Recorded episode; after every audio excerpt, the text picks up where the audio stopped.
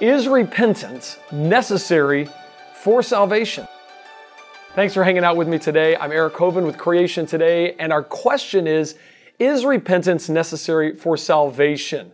I wanted to bring on a guest. He's a friend of mine, and actually, uh, I watched one of his sermons years ago now, and it's through that sermon that I accepted Christ and repented of my sin and trusted in Christ as my Savior. Uh, it's through a message called Hell's Best Kept Secret. My guest today is Ray Comfort. Ray, thanks so much for hanging out with me. Pleasure. Good to see you. All right, so this is a big topic in the church today. Uh, in even in the non-church circles, people are kind of wondering where do Christians stand on this whole idea of is repentance necessary for salvation? Uh, I want to I wanted to come straight to you. I, I got saved through Hell's Best Kept Secret realizing that I had been sorry to my family and my mom and dad and my pastor and my, my principal at school, but I had never really repented before God. And it was during your sermon, Hell's Best Kept Secret, that I actually realized, wow, I've never truly repented, seen my sin as against God. And so I thought, you know what? I know that that's my salvation experience. That's my testimony. I wanted to talk to you, the man who delivered that message and has been delivering that message for years. Can you help us unpack is repentance necessary for salvation? Well, firstly, salvation is by grace through faith, and not of yourselves, the gift of God, not of works, lest any man boast. Salvation is of the Lord, it has nothing to do with you and I. In the same sense that Lazarus didn't have anything to do with being raised from the dead. He responded to the voice of the Son of God. He could have laid there on the, as a corpse, a living corpse, the rest of his life if he wanted, but he got up and he got out of that filthy uh, sepulchre stinky sepulchre, as the scriptures say. Um, there are those who say all you have to do is believe. That's all you have to do. That's what the Bible says. That is works salvation. Remember, by grace are you saved through faith, not by faith. It's not by believing you're saved. We're saved by grace through faith. That's the medium with which we receive the grace of God. And the way to receive the grace of God is through repentance and faith in that order. You get these people who say, all you got to do is believe and you repent later on. No, you're not saved until you repent. Scripture makes that very clear. In fact, Jesus said in Mark 1, verse 15, Time is fulfilled, the kingdom of God is at hand. Repent and believe. It's always that order repent and believe. Those who don't see the necessity to repent usually have no knowledge of sin, the modern so called convert that doesn't understand sin is exceedingly sinful. And I say to people that I witness to, when I mention repentance, that two things you have to do, do to be saved, because Paul said he preached repentance towards God and faith toward the Lord Jesus Christ, Acts chapter 20. I say repentance is an old fashioned word. It means to confess and forsake your sins because you don't want to be a hypocrite and say, I believe, but I still fornicate, blaspheme, watch pornography, lie, and steal. Now, that's hypocrisy. It's deceiving yourself, doesn't deceive God, and won't even deceive your friends. If you want to be a genuine Christian, you must let go of those sins because those sins have cut you off from God. The Bible says, If I regard iniquity in my heart, the Lord will not hear. Your sins have made a separation between you and your God. So when we come to Christ, we repent, our sins are washed away, we trust in Jesus, and partake of the grace of God, which brings salvation. Now, in America today and in the church today, uh, one of the one of the points of Hell's Best Kept Secret was we've got a lot of people claiming belief, yet there doesn't seem to be any difference. And uh, recently, uh, something came out in the news of Joshua Harris, the one who uh, claimed Christianity for years, was a pastor, wrote a best selling book, I Kiss Dating Goodbye, on the moral standards in the Bible. And now Joshua Harris, the same author, is saying, I'm rejecting Christianity. How does this tie into, okay, was there a repentance? Was how does this tie into this, uh, to this truth of salvation to repent and to believe? He's saying, I kiss salvation goodbye. But I don't think he was truly saved. And I think we should rejoice for people like Joshua Harris and for those that sit under them. Number one, we should rejoice for them because they're self deceiving. A false convert deceives himself, he plays the hypocrite. And so, for him to have an awakening that he's not truly saved is good. He should leave the pulpit because he's a wolf in sheep's clothing.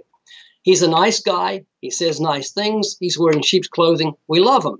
But if he isn't preaching the truth, he's a wolf and he's deceiving those that listen to him. So it's good news when people like this are exposed for their own salvation and for the salvation of those that sit under him.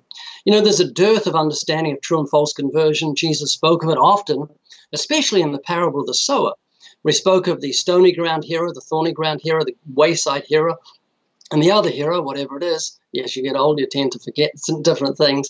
But, you know, he spoke of the wolves, uh, he spoke of the, uh, the uh, fish, uh, the good fish and the bad fish, the wolves among the sheep, or the goats among the sheep the true and false conversion. And when you understand there's such a thing as true and false conversion that sit alongside each other within the church, within God's people, then you understand why there's so much hypocrisy, why much, uh, so much false doctrine, because these aren't going to be sorted out until Judgment Day. When Judgment Day comes, then God will separate the sheep from the goats, the foolish virgins from the wise virgins, and we'll see those that are genuine in their faith.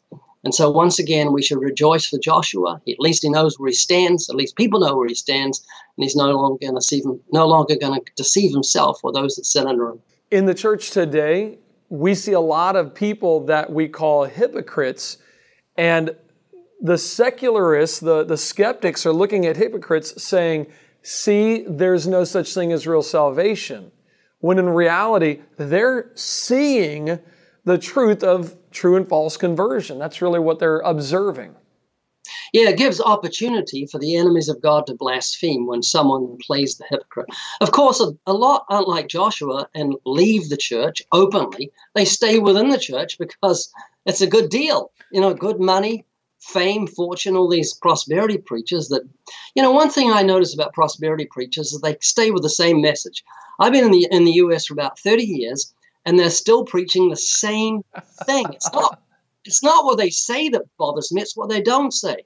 They never mention sin, righteousness, or judgment. They don't talk about hell. It's all have faith and get what God has offered you. Breakthrough coming to you. You know, it's just crazy. It's just the same repetitive, self uh, deceiving message. Wow. Well, this is certainly a truth that needs to be presented out there the truth of repentance and the truth of trusting in Christ, believing in Christ for your salvation. You often give the analogy of the parachute. Uh, and I thought, could you tie that analogy in, uh, the analogy of the parachute, into uh, the idea of repentance for us? Yeah, and I can do it because of something happened day before yesterday. I was out. I was out on my bike with my dog, and uh, I saw a guy walking along. He's about six foot three, a big guy. So I went up to him. I said, "Do you want to do an, uh, an interview on YouTube?" He says, "What's it about?" I said, "Do you think there's an afterlife?" He said, "Yeah, I do." I said, "Are you a Christian?" He says, "Yeah." I said, "You're born again?" He says, "Yeah." I said, "Something wrong there?" He says, "Yeah, I'm not reading the Word." Turns out he hasn't read the Word for a number of years. So he came on camera, and I said, "So what's the problem? You know, why did you make a profession of faith?" And he said to me this, and I'm not kidding. He said, you may have heard the story about two men sitting on a plane. it made me laugh. He went for about three or four minutes giving the analogy, and he did a pretty good job. So let me give the quick analogy. Two men on a plane. Uh, one was given a parachute, told to put it on as it would improve his flight. So he puts it on, thinking it's going to improve the flight. And things are going well for a while until a flight attendant comes along and trips and slops boiling hot coffee all over, all over his lap. So he rips the parachute off and says, A stupid parachute, I was told it improved the flight. Second man is given a parachute, but when he puts it on, he's told it's going to save him from the jump to come, 10,000 feet. So he puts it on for a completely different motive.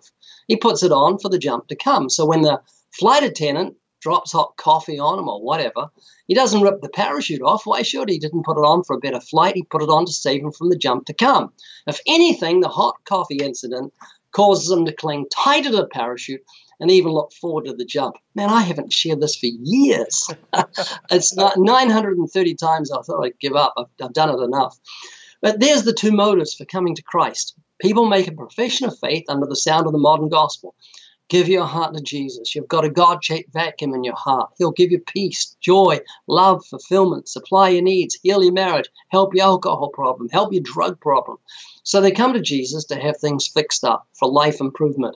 And when instead they get tribulation, temptation, and persecution, when they're hated for his name's sake, the flight gets bumpy, they backslide. They take off the Lord Jesus Christ. Actually, they're not even saved. They haven't slid for, they haven't backslid because they haven't slid forward in the first place. There's no repentance, and that's the key. The Bible says godly sorrow works repentance. You know, there's an analogy I give about a little kid who uh, would touch a vase his father told him not to touch. He says, Son, don't touch that vase. It's in that case for a reason. He says, Okay, I won't touch the vase. And The next day, the kid looks at the vase. He says, I saw one in the supermarket for $5. It's just a cheap old vase. What's dad lying to me for? So he opens the cabinet, looking at it, and he hears his father come up the drive. So he goes to put it back in, and he smashes it into a thousand pieces that hit the top of the, the cabinet as he went to put it in. And he looks at it, he thinks, man, well, it's only worth $5. I can easily fix things up. Well, the one I saw in the supermarket, I'll just buy another one. Dad comes in, and he says, What did you do touching that vase? I told you not to touch it. Kid says, It's okay. I get another one from the supermarket. Supermarket with five dollars. That's all they're worth. The son says, the father says, Son, that's no cheap vase. It's an antique. It was worth twenty-five thousand dollars. Suddenly, the seriousness of what the kid had done hit him. Tears welled in his eyes, and he said, Oh, I'm so sorry. I'm so sorry. And the dad says, Son, it's going to cost everything I've got, but I'm going to pay for a new one myself. And there's a type of the gospel. And the false convert, he says, sin isn't serious. Who cares? Everyone lies and steals. Nothing wrong with lust. It's just in my heart. You know, I let God's name slip here and there. He thinks sin isn't exceedingly sinful. Well, how can we see how serious sin is? Look to the extreme, the length, the expense the Father went to to fix things up. We broke the law. The way to get things fixed up, to make things right with God, was the suffering death of the Son of God. Look to his battered and bruised body hear his cry of anguish, My God, my God, why have you forsaken me? As a soul was made an offering for sin. And when you see that and you realize sin is exceedingly sinful, it'll bring tears to your heart. That's the way of genuine repentance. Godly sorrow works repentance. And when someone doesn't understand the exceeding sinfulness of sin which comes by the moral law, the Ten Commandments, he won't have godly sorrow, he won't have repentance, he won't say it's necessary for salvation, all he says is just got to believe, just got to believe. And he's a stranger to repentance. And what will happen on the day of judgment, he'll hear the words of Jesus Depart from me, you worker of lawlessness. No regard to the divine law. I'm a Christian, I believe, but I still lie, just little lies, steal little things, let God's name slip. Oh no, you're a lying thief and a blasphemer in God's eyes, and on that day you'll see sin as being exceedingly sinful. So it's vital that every sinner looks at that moral law understands that sin is so serious it demands the death sentence, finds a place of godly sorrow, which works genuine repentance unto salvation. And that's the way we should preach it. Now, the Bible does say to work out your salvation with fear and trembling and examine yourself to make sure that you are in the faith. Uh, if you haven't done that, let me encourage you to do that. Ray, you're making a great point here that True repentance, true faith brings about the works. The works don't bring about the faith. And that really is the right order. So, just in, in a simple term, is repentance a work or is it a change of mind? Just real quick here, what's the easiest way to, because some people are saying repentance is a work and that's why it's not necessary, necessary for salvation. I love your analogy. Well, then belief would be a work if that were the case. So is repentance, is it a work? No, it's, it's not a work. You're right. Work out your salvation with fear and trembling, not work for your salvation. There are certain things that accompany salvation. The Bible says you'll be known by your fruits. You can't say you're a Christian if there's no fruit. That's what it means. Examine yourself and see if you're in the faith. It doesn't mean look at your decision card or what church you go to, or how big your Bible is. The way to examine yourself is to look for fruit the fruit of praise, the fruit of thanksgiving, the fruit of righteousness, the fruit of repentance, the fruit of the Spirit love, joy, peace, patience, gentleness, meekness, faith, and temperance. You know, these guys that say all you have to do is believe, I find they are lacking integrity. They do things that are so wrong. There's one video up where they took myself and somebody else and pitted us against each other and made out that I was being rebuked by this minister when I wasn't. It was an absolute lie and it's had hundreds of thousands of views and it's been done by people who think it's okay to lie and believe in Jesus. That's signs of false conversion. Those people need to examine themselves and see if they're in the faith. Not only that, those that show up on my YouTube channel and in the comment section say you're a false prophet, they are so abusive, so lacking in humility, so lacking in the wisdom that's from above and gentle and peaceable, bearing the fruits of righteousness, they've got the signs of a false conversion. And for our, our churches are filled with false conversions because of the fact we preach a lawless gospel that's reaped lawless converts, false converts that remain within the body of Christ until they're sorted out on the day of judgment. Well, I'm glad that it is God that is the one who's going to be the final judge. Uh, and for everybody watching, please work out your salvation with fear and trembling. Make sure and examine yourself and see that you are in the faith. I grew up in a Christian home. I grew up with a dad who was a minister and a mom who played the piano and the organ in church. And I became the product of the church environment rather than a true disciple of Jesus Christ. And so I beg you, examine yourself to see that you're in the faith. Ray, thank you for taking time with me to kind of help uh, help people understand this is repentance necessary for salvation? Is it a work or is it something that god does to open your eyes and, and realize that, the, that repentance is the beginning? It's the starting point that brings about the work. That is incredibly incredibly helpful.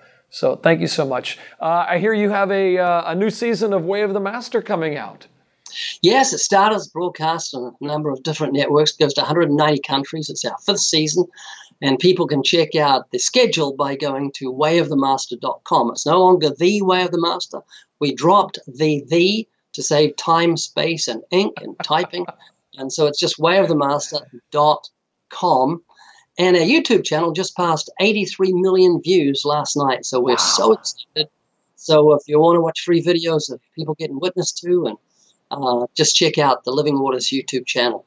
And, you know, there's a, another thing that you might like to add these people who are so um, so sure that you don't need to repent, and they say that we're false prophets because we use the phrase "turn from your sins," really need to look at Scripture because there's a whole stack of verses that speak of the necessity of turning from sin. I think they all come highlighted automatically in your evidence Bible, which, by the way, I highly recommend.